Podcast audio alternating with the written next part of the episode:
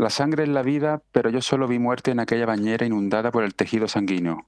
El blanco pálido de su rostro contrastaba sagradamente con el negro de sus cabellos, realzando la estampa fantasmagórica y siniestra de muerte a la vez que me estremecía de miedo y de dolor. Una de sus manos sobresalía de la bañera y justo debajo de ella se podía ver el arma del delito en medio de un charco de sangre.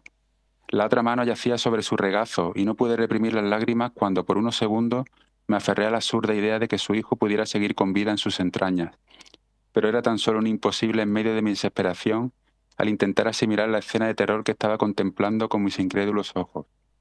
Podía percibir en el ambiente húmedo y frío el olor a óxido de la sangre, mientras el grifo de la bañera goteaba lentamente al compás más perturbador de duelo y muerte. No sé por qué, pero sentí la necesidad de apartarle el pelo de la cara para dejar al descubierto su rostro sin vida. Solo era una excusa para acercarme más a ella y acariciarla.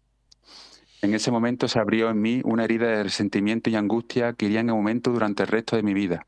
Estaba fría, blanca como la nieve, como la maldita nieve en la que se dejaba consumir.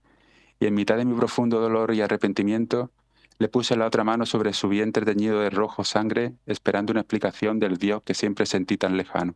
¿Por qué? ¿Por qué, maldita sea?